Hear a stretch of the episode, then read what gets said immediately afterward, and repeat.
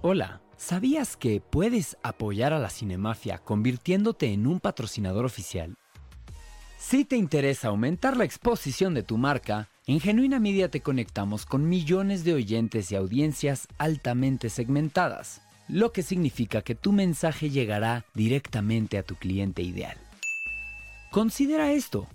Los anuncios en podcast que son leídos por los hosts tienen una tasa de conversión mucho mayor a la de cualquier otro medio digital, así que estarás asegurándote un mucho mejor retorno de inversión en tu campaña. Todo esto mientras apoyas a tus creadores favoritos. Visita genuinamedia.com y ponte en contacto para discutir las posibles oportunidades de colaboración. Y si mencionas que vienes de parte de la Cinemafia, te damos el 20% de descuento en tu primer campaña.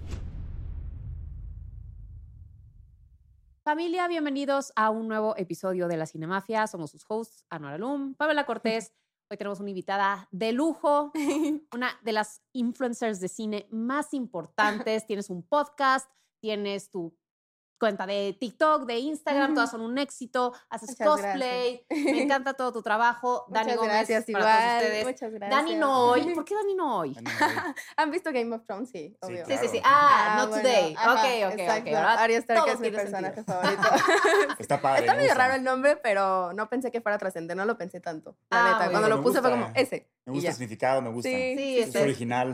¿Cómo se llamaba el personaje? El, Arya, Arya Stark. Ah, No, pero el, el otro. El no- Haken ese, Jar sí. o algo Ya así. no lo sé, se llama. ajá, no tiene un nombre muy extraño, pero es. Ah, entonces también es fan de Game of Thrones. Sí, me encanta Ah, Game of bueno, Thrones, pues es mi te serie a traer favorita. cuando hagamos un especial. Sí, por favor, ahí me suelto hablando.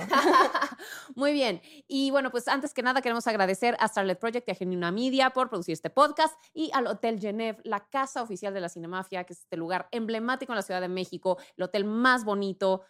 Quédense en, el Hotel Genève. Aquí desde 19 de principios de siglo 1900 han estado grandes figuras como Winston Churchill, la Madre Teresa de Calcuta, eh, Julio Cortázar. Entonces, pues es un hotel con muchísima historia, así que vengan a visitarlo, quédense aquí, Hotel Genève.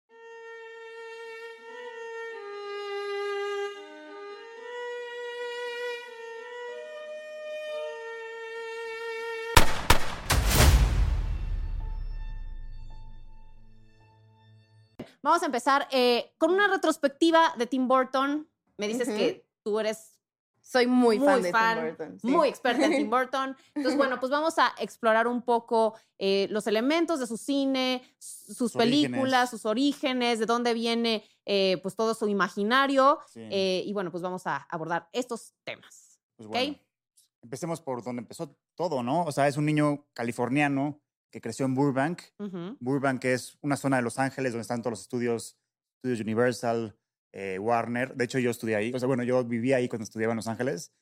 Entonces, justo cada vez que le decía a alguien que era de Burbank, me decían, ah, como Tim Burton. sí. Entonces era un niño que, pues, igual un teto, igual que todo mundo, lo que hacemos cine, ¿no? O sea, un güey rechazado, que no tenía amigos, este, eh, que vivía en sus, en sus fantasías, en sus mundos, y que le encantaba el cine B. El cine B es el este, de terror en especial. Y le encantaba Ed Wood, que eso tiene mucho peso más adelante en su carrera. Y pues un niño que dibujaba desde el principio cañón. Y de hecho Disney lo contrató y fue parte de Disney. O sea, él trabajó en, en El Zorro y el Sabueso. Y en el caldero el, negro. caldero, el caldero, y pues todo el mundo se burlaba de él ahí en Disney porque co- como él ofrecía propuestas diferentes con sus muñecos retorcidos y, y, y, este, inspirados en el expresionismo alemán, Ujú. a Disney obviamente eso le hacía mucho ruido hasta que este güey dijo, ya sabes que ya no puedo con, con lo, lo suave que es Disney a la hora de, de Ujú. animar. Y se salió y hizo el cortometraje Vincent, ¿no? Fue Ujú. súper... que está inspirado en Vincent Price, que es uno de sus grandes héroes, ídolos y sí. que eh, eventualmente trabajó con él en El hombre manos de tijera. Exacto. O sea, de esto que mencionas a mí, algo que se me hace elemental para entender a Tim Burton como cineasta es el hecho de que haya crecido en un lugar como Burbank, en California. ¿Por qué? Porque siempre él plantea en sus películas esta, pues este contraste entre la oscuridad que él tenía en su mente y lo soleado y lo perfecto y lo, eh, pues, todo ordenadito y que es California. O sea, bueno, porque digo, hay- hay, sí. muchas, exactamente, hay, hay muchas Californias, obviamente, pero, o sea, toda la parte suburbana de, de Los Ángeles y de los alrededores, tiene ese estilo como queriendo, muy conservador, o sea, el, eh, el estilo como ser como de postal, pues. Claro. Y entonces es, es muy contrastante también, el- obviamente, el clima de Los Ángeles con lo que él tenía en su mundo interior, que es un mundo lleno de, como dices, está bien inspirado en el, en el expresionismo alemán, el, el gabinete del doctor Caligari, todas estas figuras torcidas, eh, pues, gro- bueno, no, no, no, no grotescas, pero como Muy pues macabras, exageradas, eh, eh, oscuras. Entonces, pues eso es, eso es importante como plantear desde el principio para entender la figura de Tim Burton. ¿Algún detalle que se nos olvide, Dani? Y yo sí, totalmente. No, pues algo que a mí me encanta de Tim Burton y por eso es de mis directores favoritos. O sea, yo puedo decir que me empezó a encantar el cine gracias a Tim Burton y Guillermo del Toro, que de hecho comparten como muchas características como correcto, sí. directores. Entonces me encantan porque siento que los dos se enfocaron mucho en lo que han vivido para de ahí sacar la creatividad de hacer todas sus películas. Y me encanta porque Tim Burton tuvo muchos fracasos en taquilla después ya que empezó como director y aún así le valió. Y fue como yo voy a seguir buscando quién financie mis proyectos porque mis ideas son buenas y las voy a hacer. Entonces es algo que me encanta y creo que sí su niñez obviamente influyó mucho. O sea, de que Jack Skeleton lo sacó de un disfraz que le hizo su mamá. O sea, muchos de los sueños que tenía cuando estaba chiquito, pesadillas, igual que Guillermo del Toro, de ahí se inspiró para hacer personajes. Entonces creo que eso está muy cool porque al final del día, pues sí, sus películas creo que son tan icónicas por eso, o sea, por los Claro. personajes que hacen. Entonces, Sí. me Pues encanta. Y justo como que tiene ya como que muy establecido el tipo de personas que hace. Por ejemplo, en Ujú. Vincent ya plantea su eterno protagonista, ¿no? Que es este niño Sí, sí, joven, Ujú, pálido, ojeroso, con pelo alborotado negro y que es oscuro él de esencia, pero no es, un, no es alguien malo. Nomás es alguien que, que por su oscuridad la, la- la luz no lo acepta, pero él no es, él no es malo, de- o sea, de, de esencia, por decirlo así, ¿no? Pero siempre son rechazados sociales. Exactamente, sus rechazados personajes. sociales. Sí, Igual que él lo era en igual que Burbank. él. Exactamente. Exacto. Justo, justo. Y luego, después de Vincent, ya fue cuando un productor dijo, cabrón, me encantó tu trabajo, este, te quiero, quiero que tú dirijas una película para mí.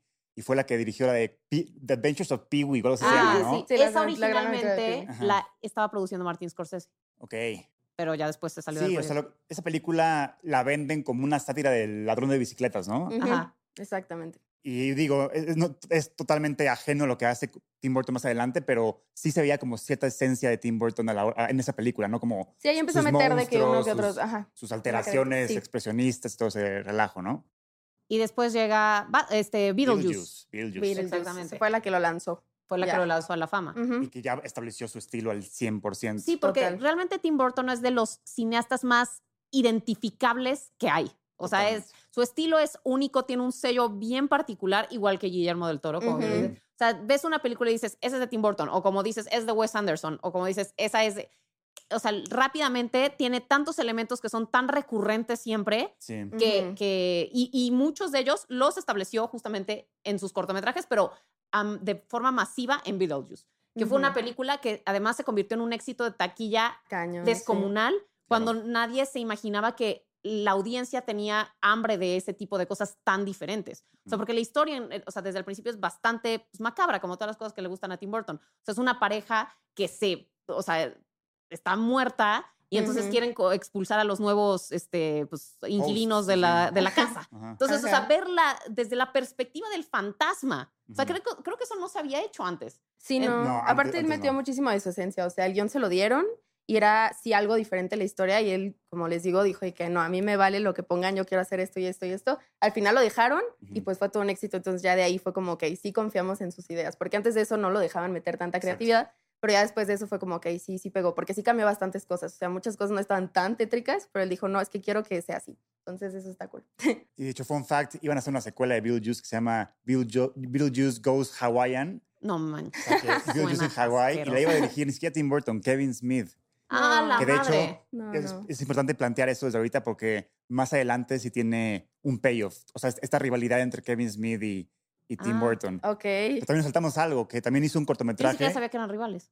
Rivales, o sea, desde el punto de vista de Kevin, nunca fueron rivales. Desde el punto de vista de Tim Burton, sí son rivales, ya ¿sabes? Ok.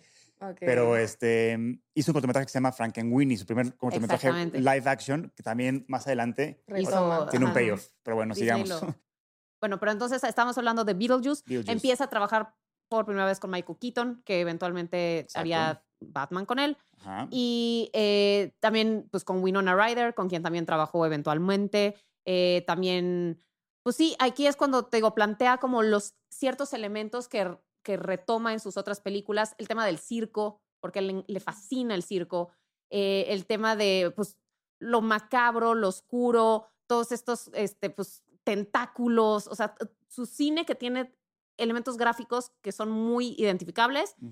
En Beetlejuice siento que es cuando se los explotó y después dijo, ok, este es mi estilo, Exacto. vamos a retomarlos, ¿no? Y ahí empieza su colaboración con Warner Brothers y llega Batman. Ay, Cuenta- llega Batman. Cuéntanos de Batman. Sí, Dani. sí, sí, de Batman me gusta muchísimo. Este, él se inspiró principalmente en The Killing Joke y The. Dark Knight, en esos dos cómics, para hacer estas películas. Y pues al principio había firmado contrato, creo que por cuatro, pero después tuvieron problemas cuando hizo la segunda porque justo era muy necio y quería meter cosas muy suyas. Justo, justo, Y ya de que le dijeron como, oye, no, pues es que no podemos estar trabajando solo así y por eso las últimas dos ya no las hizo él, que yo creo que fue el más grande error que pudieron hacer, porque las dos primeras a mí me encantan, son o sea, a mí me gustan muchísimo. Creo que sí logró captar la esencia de Batman, pero poniéndola en su estilo, y eso creo que está muy difícil de lograr. Em, y pues sí me acuerdo perfecto, bueno, no me acuerdo perfecto porque a mí no me tocó como tal, pero sí de todos los, los rumores que había de que iba a ser un super mal Batman Michael Keaton y que la gente explotó Exacto. y dijo no. O sea, para los que creen que es actual ahorita nada más el crear polémicas porque no les gusta el cast, no es cierto. O sea, eso ya tiene que Claro. toda la vida se explotó totalmente, pero creo que fue una gran decisión. A mí no me molesta. Tampoco les gustaba traje Jack Nicholson. Le pasó lo mismo que le pasó a Heath Ledger o ahorita a Pattinson, de que venía de chick flicks o películas Sí. románticas, entonces era de como comedia y un... Exacto. Entonces, que sea Batman, pues sí te hace mucho ruido. Bueno, le hizo ruido a la audiencia porque cero lo veían como Batman, ¿no? Claro. Pero él se entercó con Michael Keaton y dijo, si no es con él, no la voy a hacer, cabrones. Y ya se la- le, dio, le dieron luz verde, literalmente. Sí, porque Sí. Lo, o sea, algo que le criticaban es que ponían a Michael Keaton que estaba pues más mamado y así, y la gente se esperaba que fuera más como un güey millonario que empiece como detective. O sea, que ya después va evolucionando y se va convirtiendo en este superhéroe, pero que empezaba más como, pues, no Sí. siendo este tipo con este físico tan... No, pero a ver, Michael Keaton salvó a Batman porque, o sea, sí. tenemos a Sí. Batman hoy en día como es por, Mike, por Tim Burton, porque... Adam eh, West. Porque no. Adam, exacto. Adam West era Batman y era, es el peor Batman de la historia, literalmente. O sea, porque era ridículo ese Batman, era mucho más infantil, cómico. Y de hecho, Warner quería hacer es- eso con el guion de, de Tim Burton. Y Tim Burton Ajá, dijo: No, exacto. cabrón, yo lo voy a hacer expresionismo alemán, dark, porque es un nombre murciélago, ¿no? Sí, sí, ¿Sabes? claro. Y Warner como que le hizo ruido. Pero gracias a esa oscuridad, tenemos ya. Warner entendió que la oscuridad de Batman sí, sí vende. Claro. Entonces, ya gracias a eso fue el pionero de Christian Bale y más adelante Ben Sí, Affleck. porque y- hasta la fecha el look and feel de Ciudad Gótica lo siguen retomando de las películas de Tim Burton. O sea, la lluvia, que se ve Sí. todo. gótico. Siguen siendo las mismas escenas una y otra vez. O sea, nunca han cambiado la esencia que planteó él desde un principio. Sí, totalmente. Y bueno, pues eh, obviamente en Batman Regresa estaba Michelle Pfeiffer como Gatúbela, Top. este, o sea, como que ta- también en la 1 es donde sale doble cara. Ajá. Y No, en- no, no, no, ese es doble la cara tres, es la ¿no? 3. No, en la 1 también sale. No. En la 1 O sea, sale, Harvey pero Dent, sí, Ajá. pero sale pero como do- no sale como doble cara. Ah, no, no, no, ah, no, por eso. pero- no, no, Ajá, no. sí. Doble cara sale la 3. Y, y en la en la 2 también sale el El pingüino, pingüino, sí, Ajá, sí. que es Danny. Danny DeVito. Exacto. Y sí, justo como Dani decía, este, empieza con problemas con el estudio por la 2. Y Ujú. de hecho, para Tim Burton fue lo peor que le pudo haber pasado, porque él desde que era chiquito estaba desarrollando El extraño mundo de Jack, ¿no? Ujú. Se la vendió a Disney y Disney ya la estaba haciendo, pero iba- se iba a filmar este, back par. to back con Batman Returns, ¿no? Entonces Disney dijo, a ver, o son... Ah, no, más bien, él quería dirigir este, El extraño mundo de Jack, pero por contrato con Warner no pudo dirigirla y por eso metió a su cuate. Sí. ¿Cómo se llama el cuate? Henry Selick. Exacto, sí. Sí, porque muchas personas piensan que Tim Burton dirigió el, el extraño mundo de Es Jack. que dice enorme, así de que Eh, sí, Tim Burton, presenta. Before Christmas. Sí.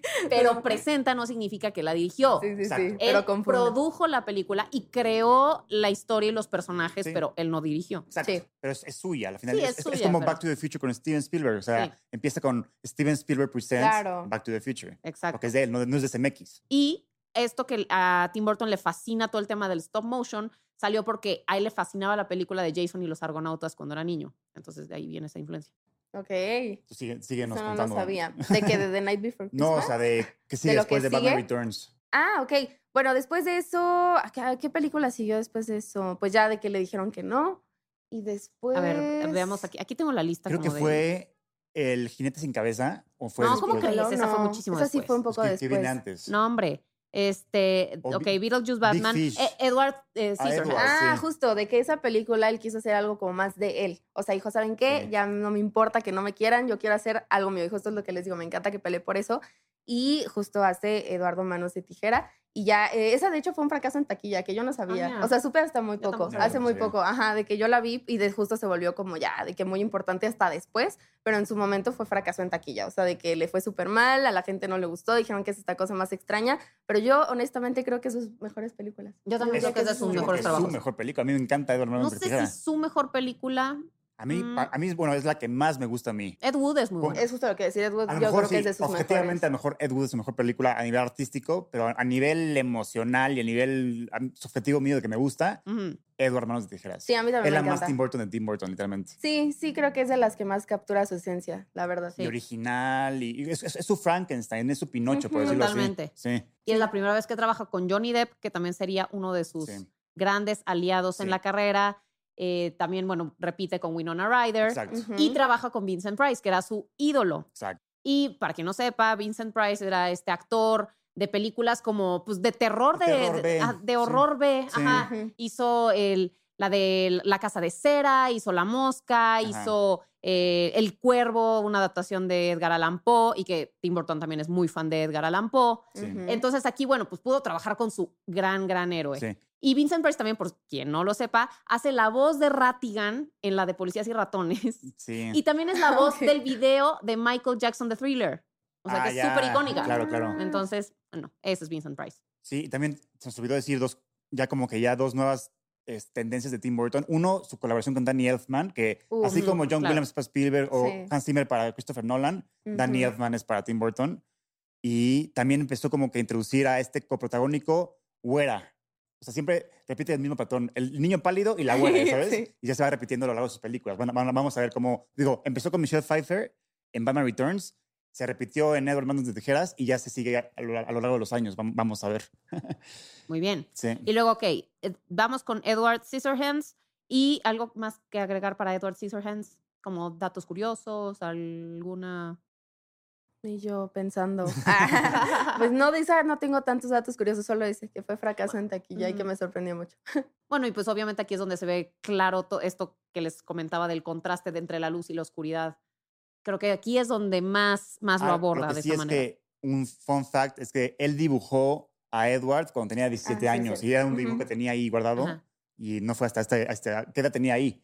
Como No, no tengo idea. treinta y tantos que ya hizo la película. Sí. Ok, luego Batman Returns, ya hablamos un poco de ella. Llega Ed Wood, que obviamente Ed Wood era uno de sus ídolos, es un cineasta de serie B, eh, y pues él se dedica a contar su historia. Porque Ed Wood fue un tipo que, o sea, su cine fue rechazadísimo durante muchísimos años. Es considerado de los peores cineastas de la Sí. historia. Exactamente. Literal. Sí, an- antes de Tommy Wiseau era el, era el peor cineasta de la exactamente. historia. Ajá, exactamente. Y Sí. hacía cine B, que le encantaba justo eso a Tim Burton, como cine de terror chafa, por decirlo así. No, y también él tenía todo un tema de vestirse como mujer, o sea, cuando nadie lo veía. Y también tenía, tenía mucho de hacer estas películas que tuvieran como todo el tema de eh, travestismo. Sí, Y también, o sea, era muy sí. extraño para la época. Ah, también- no muy socialmente aceptado. planteando lo de Ed Wood y, y la esencia de Tim Burton, a Tim Burton es, por eso le encantan las B-movies, porque es pro efectos prácticos, le cagan los efectos visuales. Y por eso, más adelante, cuando ya veamos la decadencia de Tim Burton, vemos cómo su esencia se va traicionando poquito a poquito. Claro. Entonces, bueno, una de sus esencias es lo más práctico que se pueda, mejor. Sí, lo chistoso de esta Sí. película es que justo le hace burla al cine de clase B, pero es de sus mejores películas, que es lo que Sí, estamos hablando ahorita. O sea, técnicamente, hablando cinematográficamente, es de sus mejores películas. O sea, me encanta. Y, la- y aparte, mucha gente no la conoce, es lo peor. Sí, Sí. de hecho, que mucha gente lo ubica. Véanla, si no la han visto, véanla. Sí, y también retoma esto de que él hizo con Vincent Price. O sea, que Vincent Price ya era un, ya era un actor que pues no, no era muy activo cuando Tim Burton lo llamó a hacer El hombre manos de tijera. Sí. Y lo plantea idéntico con Ed Wood con Bela Lugosi, que era, ya era un actor que pues ya nadie pelaba y Ed Wood lo revivió para que actuara en sus películas. Ajá. Entonces también ese es un dato importante. Bueno, ahora nos vamos con eh, M- Mars Attacks Sí.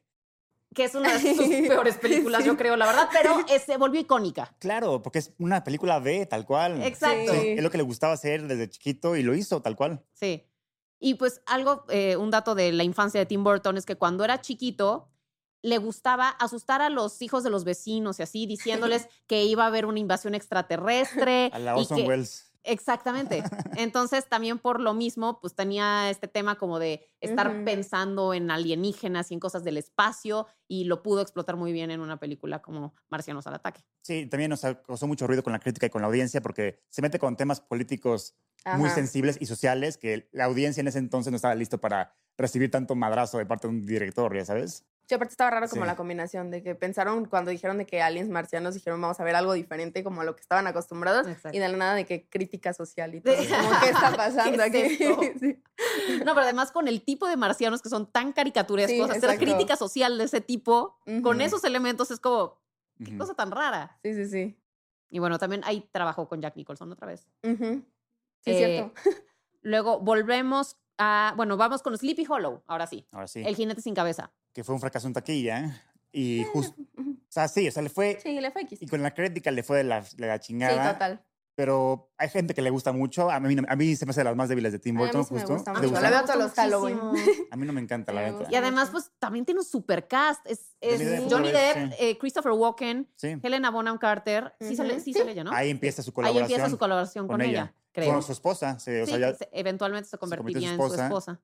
y justo ahí ya entra. Ay, Cristina Ricci, que estaba Sí, bien bonita. Y tienes toda la razón, güerita. Bueno, ahorita que, acaben con Sleepy Hollow, ya entra Kevin Smith. Entonces, ¿quién, di- si tienen algún dato más de esta película, díganlo. De Sleepy Hollow, no, bueno, pues es obviamente una adaptación de la leyenda del jinete Ujú. sin cabeza, eh, que pues ha sido como una de las más emblemáticas desde Sí. hace muchos sea, ¿Cuál, años. cuál es tu película favorita de Tim Burton? Entonces, Ay, no sé, es que yo creo que estoy entre tres. O sea, el cadáver de la novia me fascina, me Ok, encanta, sí. la amo. Yo creo que estaría entre esa, este, um, y, um, y Batman tal vez. Es que Batman también me gusta mucho y Batman es mi superhéroe favorito, entonces también me gusta Bien. mucho.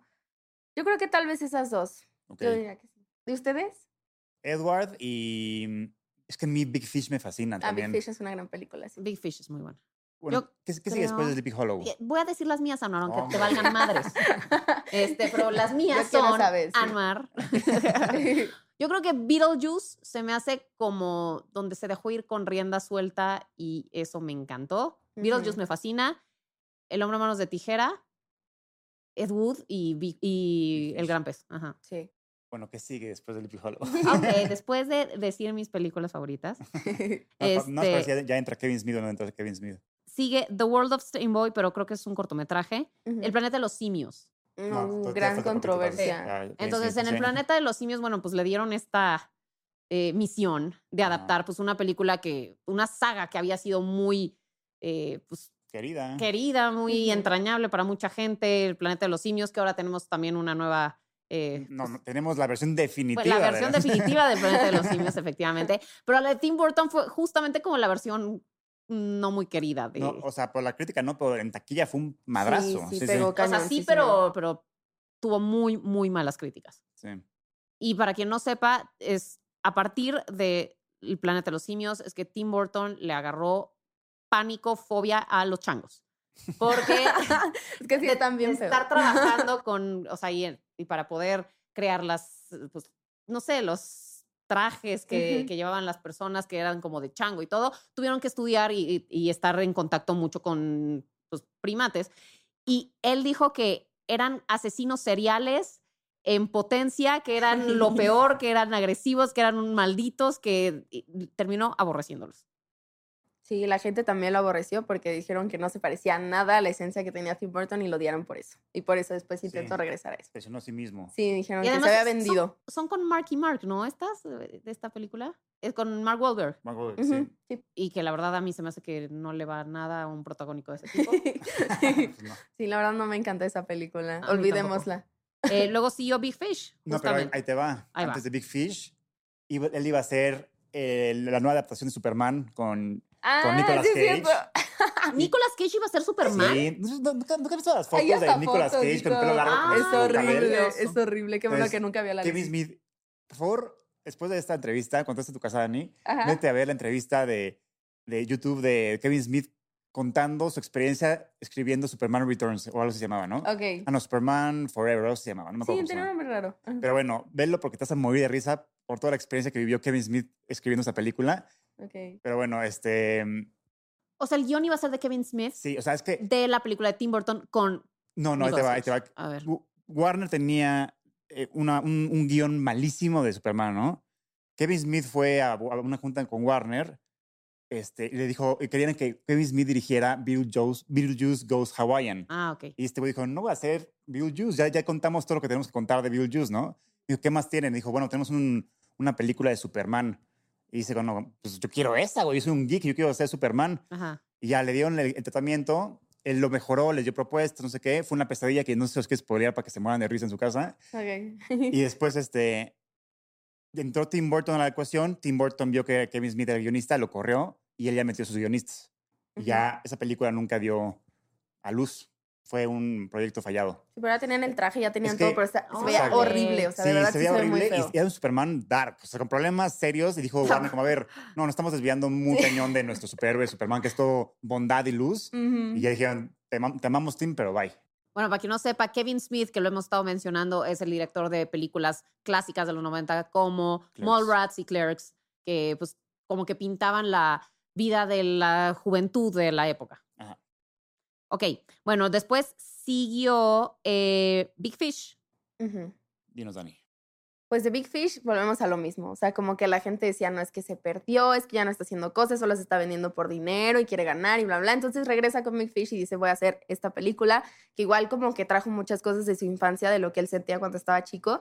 Y creo que es igual de sus mejores películas. Tiene un gran elenco y mucha gente como que incluso no sabe que es de Tim Burton. O sea, sí tiene igual el póster enorme como a él le encanta poner Tim Burton abajo, pero justo dicen que no tiene tanto su esencia. Cosa que no estoy tan de acuerdo porque a pesar de que no resalta como tanto las cosas góticas y así, Ujú. sigue teniendo una historia que, que creo que sí es muy Tim Burton. O sea, de resaltar las cosas que resaltan. Entonces, sí, y un, a mí me gusta y un mucho. protagonista outcast y Sí, claro. efectos prácticos. Así sigue teniendo varios Ujú. elementos de su esencia, te digo. Exacto, no están tan resaltados, pero los Exacto. tiene. O sea, sí tienes que como que analizarla más. Lo que sí es que creo que no le encanta tanto a la gente porque es un poco más larga, como que la trama es un poco más difícil de tal vez de ver, o sea, como Sí. que tienes que analizarla un poco más y yo creo que por eso es que no, no sí. encantó tanto en su momento. Y tiene el mejor momento de amor a primera vista de- del sí, cine. está Sí, divino, las palomitas volando. Y también juega con todo este realismo mágico, justamente ese es uno de los grandes momentos de esa película. Y, y también, o sea, todo esto, el mundo imaginario que puede tener una persona. Y que siento que eso es muy Tim Burton. Sí. O sea, es como el, el mundo podrá ser, eh, pues, la realidad es así, o sea, es estéril, pero el mundo imaginario que alguien puede tener es- Claro. está lleno de magia. claro. Y entonces esa es la historia de un hombre que, que pues, al contar su historia parecía que estaba inventando un montón de mamadas Claro. y resulta que sí, o sea, las aderezaba con, con esta Le magia que tenía, le metía magia, pero pues muchas de las cosas sí eran experiencias reales. Ujú. Entonces, pues es esa línea como entre la realidad y la ficción, que a veces en el mundo, pues sí llegan a, a compaginarse. Totalmente. Sí. Eh, Sí. Y bueno, pues ahora, eh, bueno, esta película es con Iwan McGregor, con eh, Helena Bonham Carter, que también este, repite con ella. Es, ¿Quién es la protagonista? ¿Es Alison Loman? Ah, no me ¿Quién acuerdo es? de ¿Cómo su se llama? nombre. Sí, yo tampoco me acuerdo. Ahorita, síguele y yo le digo cómo se Es llama. Alison algo. Eh, y bueno, también, bueno, el, el que hace el del actor del gigante, también es uno, de- o sea, sí es uno de los hombres más altos del mundo. Bueno, era, Eh, falleció ya. Jessica, Helena, Alison Lockman Ah, sí, entonces sí estaba en lo correcto. y no, Marion solo- Cotillard. Y, o sea, tiene un cast impresionante. Sí. Es un peliculón, la verdad. Y este Es súper conmovedora. Eh, Billy Crudup, o ese güey, que Ah, se me hace de los Crudup, actores es más infravalorados de Hollywood. Ah, tú, sí, ahorita ya no ha hecho nada relevante. Es el papá de Flash, de Barry Allen y ya. Sí. Pero Almost Famous se la Sí, se roba no, la- bueno, se come la- Watchmen. Exacto. eh, también sale. En la de The Morning Show lo hace increíble. Pero Sí, en- sí. específicamente en Almost Famous se roba, se come la película, Sí, él sí, se la roba, 100%. Pero sien- apenas vi una serie de él que se llama Tomorrowland. Malísima. No, y él actúa, hace su mismo papel de The Morning Show. También en, en Alien Covenant no, no deja mucho que desear. O sea, no, la verdad es que últimamente no ha hecho cosas buenas, pero en su época fue un gran actor. Eh, ahora, la novia, bueno, el cadáver de la novia, que es una de tus favoritas. A ver, Sí, cuéntanos. el de esta cadáver de la novia me encanta. Igual está basada de que en una leyenda que se contaba mucho, no me acuerdo en dónde la contaban, solo sé que en Europa, pero era una leyenda muy contada que hace cuenta que cuando las novias no llegaban a sus bodas, decían que era porque las raptaban los fantasmas, o sea, los muertos, literal, se las Ah, llevaban. Entonces, de esa leyenda él se inspiró para hacer eso y justo decían que las novias este, llegaban y se, o sea, como que, ¿cómo se dice? Se, se, pues, se presentaban pues ante la gente como mariposas, por eso las mariposas tienen como mucho significado en la película. Este, y a mí me encanta porque para empezar es un musical animado, lo cual está muy top. Eh, es este, pues en stop motion. y me encanta igual eso que es lo que como que todo el mundo resalta, pero me encanta que, que como que dicen, el mundo de los muertos, ¿por qué siempre lo pintan como malo? Cuando realmente también es el significado de la vida. O sea, al final, pues es como cierra el ciclo de la vida, ¿no? Entonces siempre el mundo de los muertos está como súper colorido. A mi pastilla, me toca mi pastilla. este, pero siempre está Pásenle como- la pastilla, por favor. va. no, ahorita, ahorita. Este, estás como súper colorido y en cambio el de los vivos pues está súper lúgubre y así, porque tiene mucho sentido. O sea, la historia al final nos cuenta que por desgracias que pasaron en el mundo de los vivos, pues ellos están ahí cuando no deberían estar ahí, ¿no? Y que realmente son casos que pasan en la vida real. Entonces, me gusta mucho, las canciones me encantan, la historia me gusta y, y visualmente me parece preciosa. O sea, me Sí. encanta. Entonces, sí creo que es de sus mejores películas. Después de eso no tengo nada que agregar. Yo tampoco. Me encanta, sí, la verdad es. Y además se volvió como. Sus personajes son muy entrañables, se volvieron muy icónicos también. O sea, como que no falta en Halloween quien quiere disfrazarse del, de la. de- Sí. de- ¿Cómo se llama? ¿Sal- ¿Salí? No. No, No, no, Sally no. es la del, es la mundo de Jack. ¿Cómo se llama la novia? que- Bueno, pues no sé, The pero. Bride. Ay, The se me fue su nombre. Bueno, pero todo el mundo en Halloween siempre hay alguien que se disfraza. Sí, sí, sí. Esa es la magia de Tim Burton, que sus personajes son de verdad muy emblemáticos y muy únicos. A ver, Dani, si tú hicieras el live action de esa película, ¿a quién castarías de la novia? Creo, Ah, Uy, creo buena que- pregunta. no, creo que es obvio. Para mí es muy obvio. Ya hay una, este, se me fue el nombre de la actriz, pero hacen mucho de que hice un TikTok de hecho de eso, pero ahorita se me olvidó cómo se llama. Les voy a decir para que agreguen una foto ahorita en la edición. Pero a ella es igualita, o sea, neta es igualita, pero de Victoria, que es la otra, la que se queda en el mundo de los vivos, obviamente Anya Taylor Joy. O sea, creo que Anya es Taylor-Joy. perfecta. Mil por ciento. Ajá, y de Víctor, yo creo que Billy Skarsgård, igual dijeron de que Ah, quedaría sí. y a mí se me hace que quedaría increíble. Muy bien. Pero justo se me olvidó el nombre de la protagonista, porque Ah, se me olvidó. Sí, de que no sé cómo se llama ella, pero Yo bueno. pondría a, Sol- a Zoe Saldana. No, está queda- muy grande No. ya. Le queda perfecto. Sí, pero a ver, Sí, le van a No, poner prosté- ya se le fue el Es tren. como Gamora, le van a poner todo el maquillaje, prostéticos. No, pero esa Y- ya no se es- ve como una niña que se va a casar. No, si pero, la Soy Saldaña es ya tiene hasta tres hijos. Es un esqueleto. Puede ser sin No. problema, Soy Saldana. ¿Sabes a es- quién? no. No, para eso Jenna Ortega o este. No, ya, chale, chale con Jenny Ortega. Soy Saldana, 100%. No, Soy Saldaña ya no podría ser de novia, Noir. Ya está muy grande. Pero es un esqueleto. Sí, no. se, no se- no se la niega nunca. Es un esqueleto. Se muere. O sea, va a estar siempre esquelética. no, pero ya no le Pero compras que es una chavita. Miren ese Claro ya. sí. No sé cómo se llama. Gamora chavita. Yo no sé cómo se llama, pero es ella. A ver. Ah, pero se me hace igualita, o sea, es igualita a Emily. Ah, es, la de Spider-Man Homecoming, ¿no? También podría No ser esta, Sí. la de Bones and All. Ah, Mm, pero no. ella está muy chiquita, ¿no? Sí, sí. Siento que Taylor algo. ¿no? ¿Cómo se llama? Está bien. La- Jen- Jenny Ortega lo podemos considerar. Jenna Ortega, yo Ortega siento que está quedaría. muy Burton. Soy Saldana eh, Sí. hubiera No, sido no. perfecto. Creo que sí. Hace di- 20 años. O sea, falta visión. sí, no, no soy muy fan. no, yo sí. la amo. Amo a Soy Saldaña, obvio. Sí. Pero se me hace que ya, para esos papeles ya no está. Es un esqueleto, hombre. O sea, ya, ya no, no sale Igual puedes carne a cualquiera para ser un esqueleto, Anuar. Por eso, exacto. es mi punto, que puede ser cualquiera y Soy Saldana le queda perfecto. No, no. No, sí No. se ve más gente- la joven. gente ya se votó ve que sí, más joven, se ve más Claro. joven. Ok, después de El cadáver de la novia, eh, sigue Charlie, la fábrica de chocolate.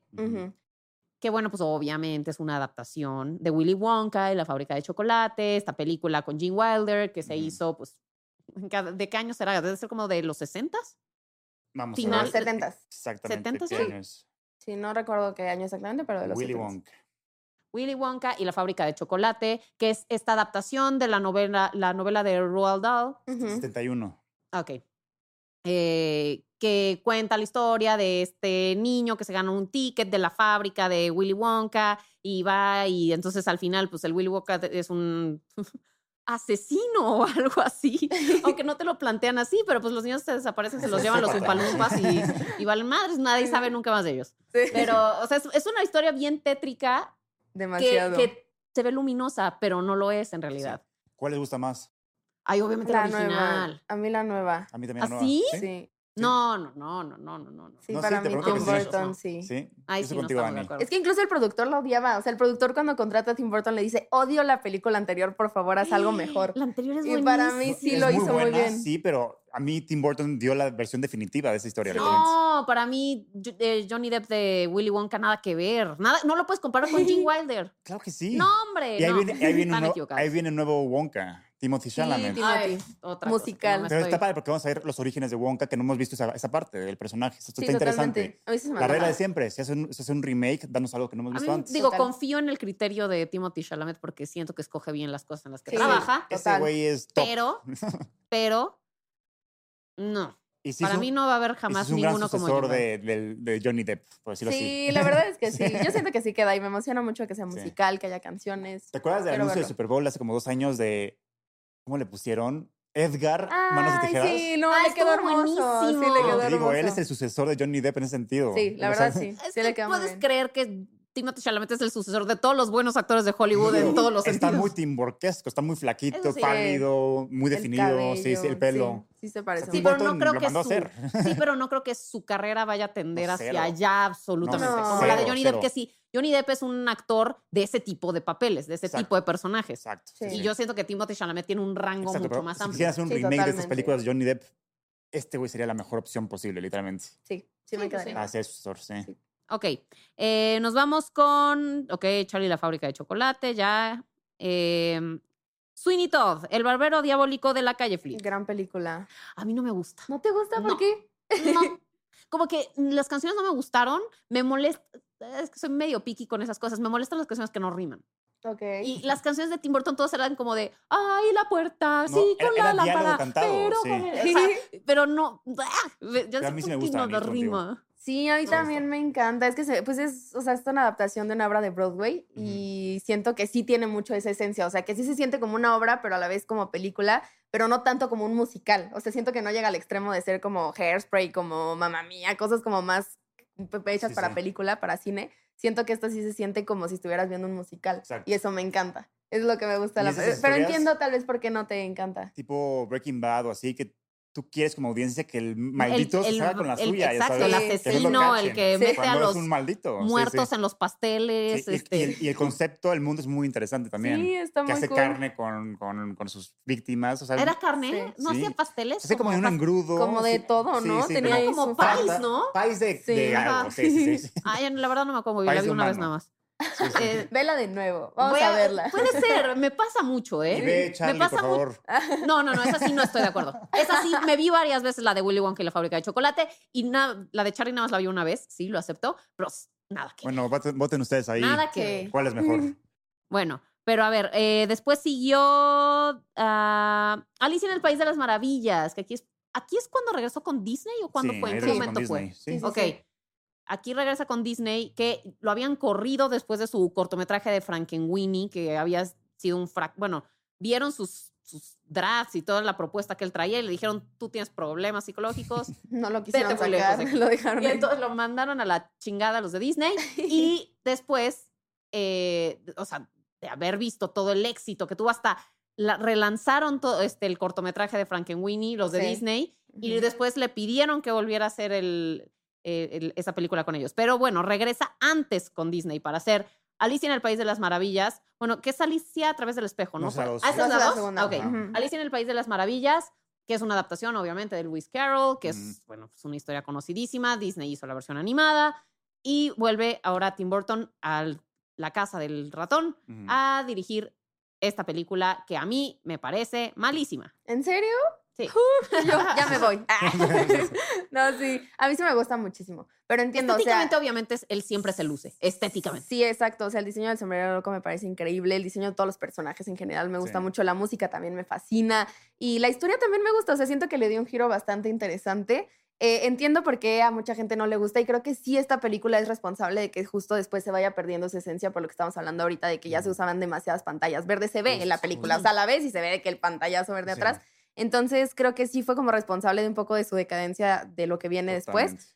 pero a mí sí me gusta mucho. O sea, yo Sí. prefiero ver mil veces el live action de Tim Burton que la versión animada. Uy, no. Por mucho. O sea, Es yo que sí. la animada es una de mis películas favoritas de toda la historia. Ok, sí, no, yo no. Pero ahorita ya viendo en retrospectiva, ha sido de los mejores live action de Disney hasta el momento, la Total. verdad. Bueno, Total. porque casi todos apestan. Y fue pionero, o sea, fue, fue, pionero de los live actions, aparte. Sí, sí, sí. A, mí, a mí yo estoy en un punto entre ustedes dos. A mí me gusta, pero no se me hace para nada espectacular. Ay, no, ya hasta el final los dragones y Lan Hathaway Pero acá de sí, la diseño- ya ves, pero me. Slayer.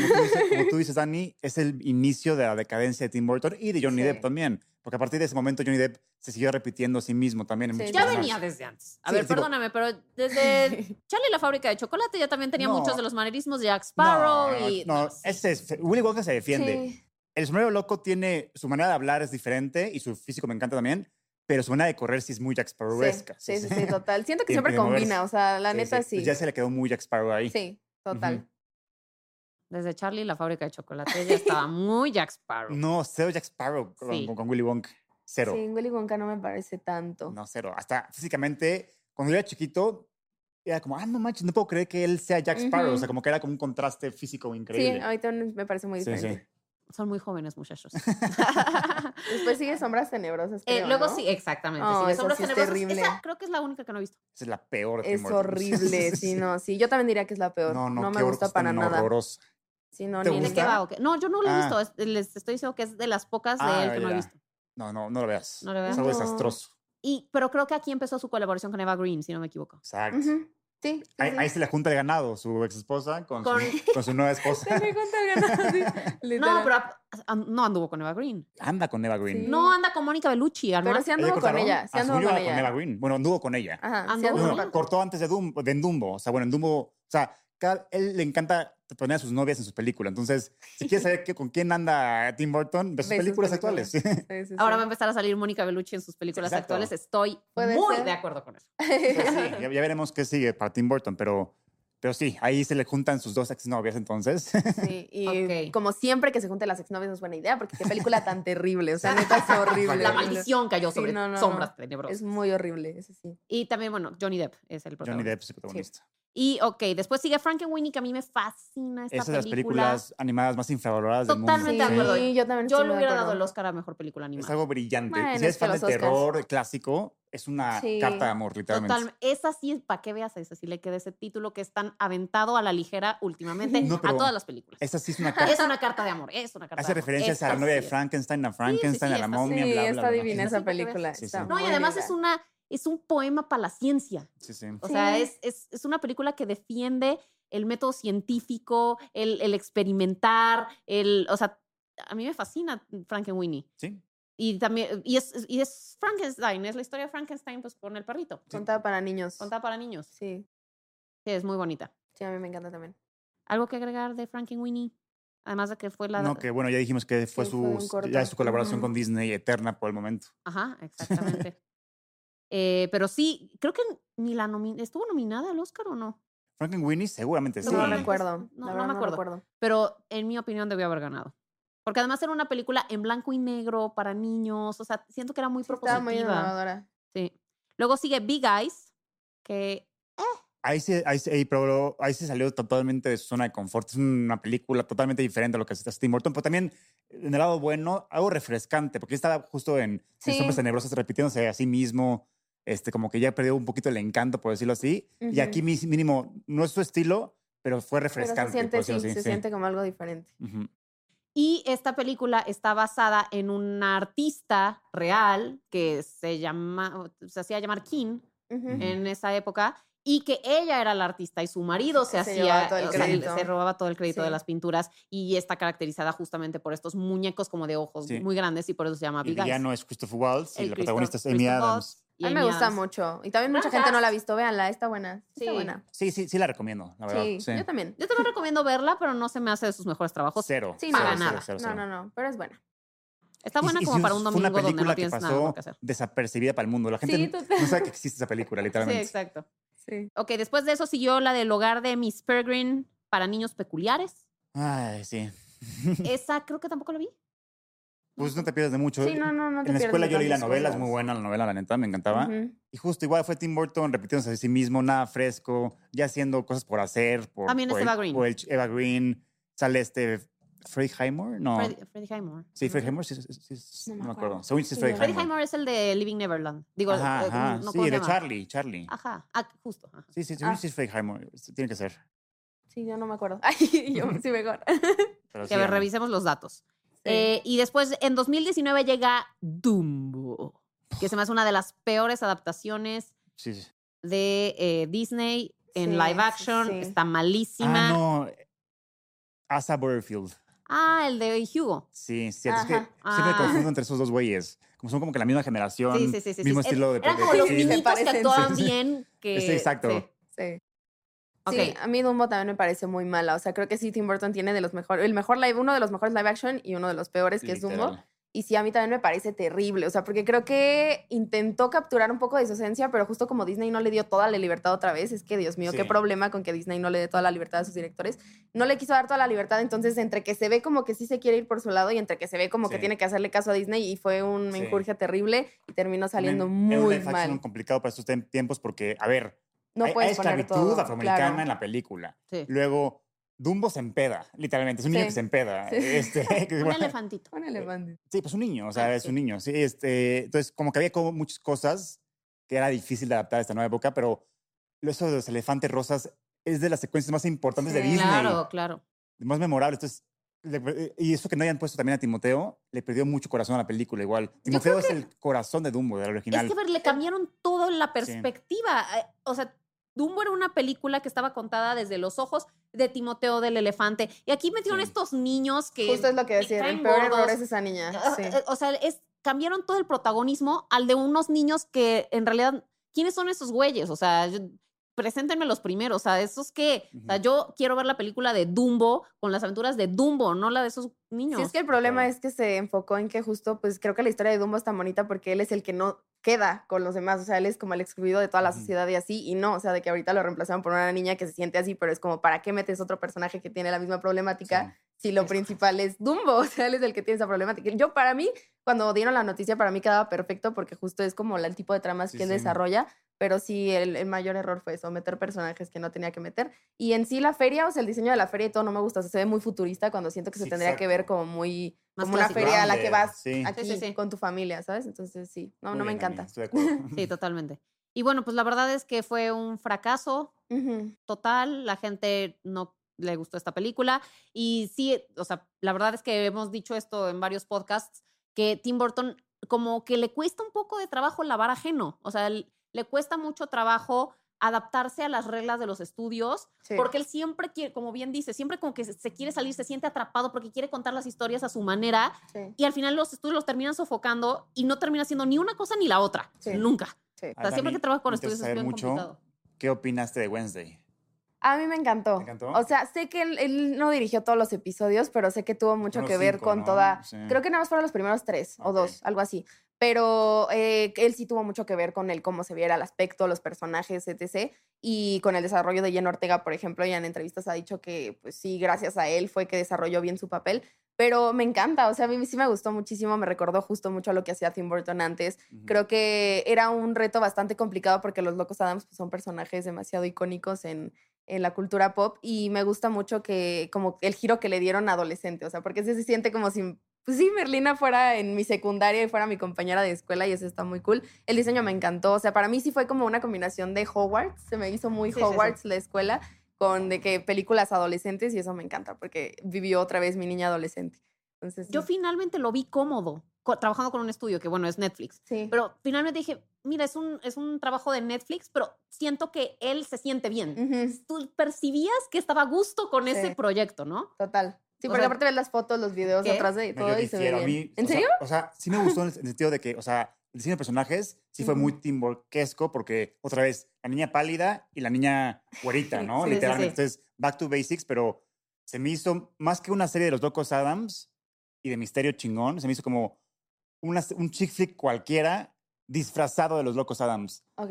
Entonces, y también la parte del misterio, no hay nada de misterio. Yo en el primer episodio, yo ni acabé de ver. Sí sé quién es el, Eso es cierto, eso es cierto. Desde el principio yo también. Qué- y- qué flojera. Yo verdad no sabía. ¿No? Soy- sería pésima resolviendo misterios, aparentemente. Yo así de, demasiado obvio. ¿a poco es él? Es que literal en el primer capítulo llega la maestra con las botas con lodo y hacen un así de que clo- así enorme, Es una, una toma de sus botas. O sea, sí Ah, está no, muy yo eso menos lo tenía en el radar. O sea, o sea, de quién estaba matando, tampoco sabía quién Pero era. Sí, sí aplaudo a mucho a Jenny Ortega. Está muy cañona. Me encantó su actuación y el baile ya, es- ya es un, í- Sí, es un ícono, momento de la cultura pop, Sí. se volvió. Sí. Bueno, y para quien no lo sepan, Tim Burton originalmente iba a dirigir la de los Locos Adams de los Ujú, 90, ujú. pero creo que en ese entonces iba a ser Batman, iba a ser otra que no pudo Sí. hacer.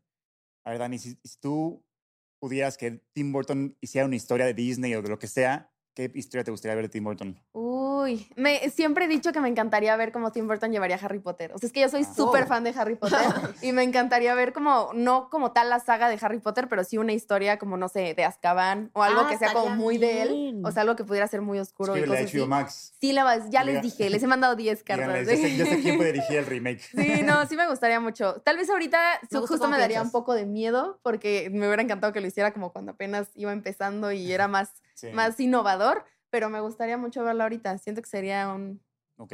un gran, sí. Pero estaría padre una película o una serie de Tim Burton de Harry Potter animada. También O sea, estaría no, no increíble. live action, animada. O sea, También Ay, estaría sí, increíble. pero no. y, de hecho, hay como... Sí me gusta live action. Tim Sí, Burton. live action No, yo, también es que yo no pondría animada tanto- estaría un estilo tan específico, yo no lo pondría para Harry Potter. Tiene que ser como que más.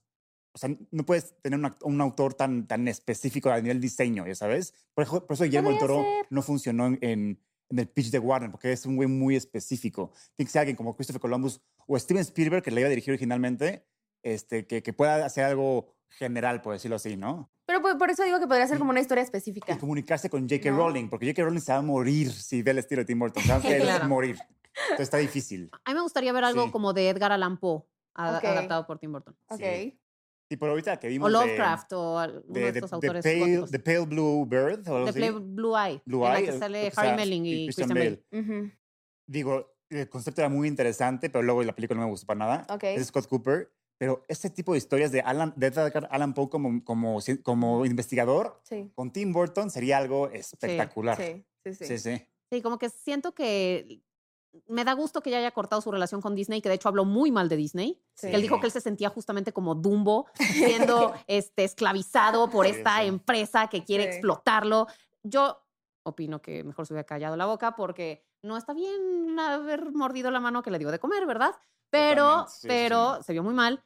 Pero qué bueno que terminó esa relación porque efectivamente no se veía cómodo y ahorita esperemos que sus próximos proyectos sean más, estén más conectados con lo que a él le encanta hacer Sí. Que ahora que está Mónica Bellucci a su lado, que lo inspire para hacer cosas buenas. De hecho, Y- el, el rumor más grande es que Beetlejuice 2 sí viene. Ah, Sí, pero sí, eso sí. es no, Hawaii- confirmado. no Hawaiian, pero. Beetlejuice 2. Beetlejuice Sí, sí. 2, que dicen que va a Johnny salir Depp. Winona Ryder también y que Johnny van a repetir eh, algunos de los, de los actores No, de la... Quiere revivir la carrera de Johnny Depp, o sea, como que proteger a su amigo de todo lo que pasó. Qué bueno. Sí. Pues me da mucho gusto. ¿Y cuál es tu personaje favorito de Tim Burton? Mm, Yo creo que Emily, del cadáver de la novia, me parece muy Emily, top. Emily, sí, Emily. La escena en la que, en la que dice que te amo, pero no eres mío. Es como, oh. eso deberíamos aspirar todos. Es como, sí, me gusta Con mucho. Edward, sin problema. Es muy Sí, top sí, sí, también. sí. Es muy, muy top. Híjole, pero es que Jack Skellington también es un Híjole, sí. Ahí está peleadísimo entre Jack Skellington. Sí. Sí, pero no, me voy un poquito más por Edward. Un poquito más, sí. Sí, Muy tú y bien. Yo, este, Charlie, la fábrica de chocolate. Sí, exacto. ¿Cuál era? Aparte de Willy Wonka, que es... no, pero bueno. ¿Y al- algo más que agregar de Tim Burton? ¿Algún dato curioso? ¿Algo que les interese que las personas sepan? Nada, es muy top. Sí, muy top. Amamos a Tim Burton aquí, claro que sí. Es muy, muy top. Y bueno, pues ya terminamos este episodio. Muchísimas gracias por habernos visto. Somos la Cinemafia, Anuar Olum, Pamela Cortés, nuestra padrino de este episodio, Dani Gómez. Síganla en arroba Danino hoy. Eh, y bueno, síganos nosotros también. Comenten, compartan y nos vemos en el próximo episodio. Bye.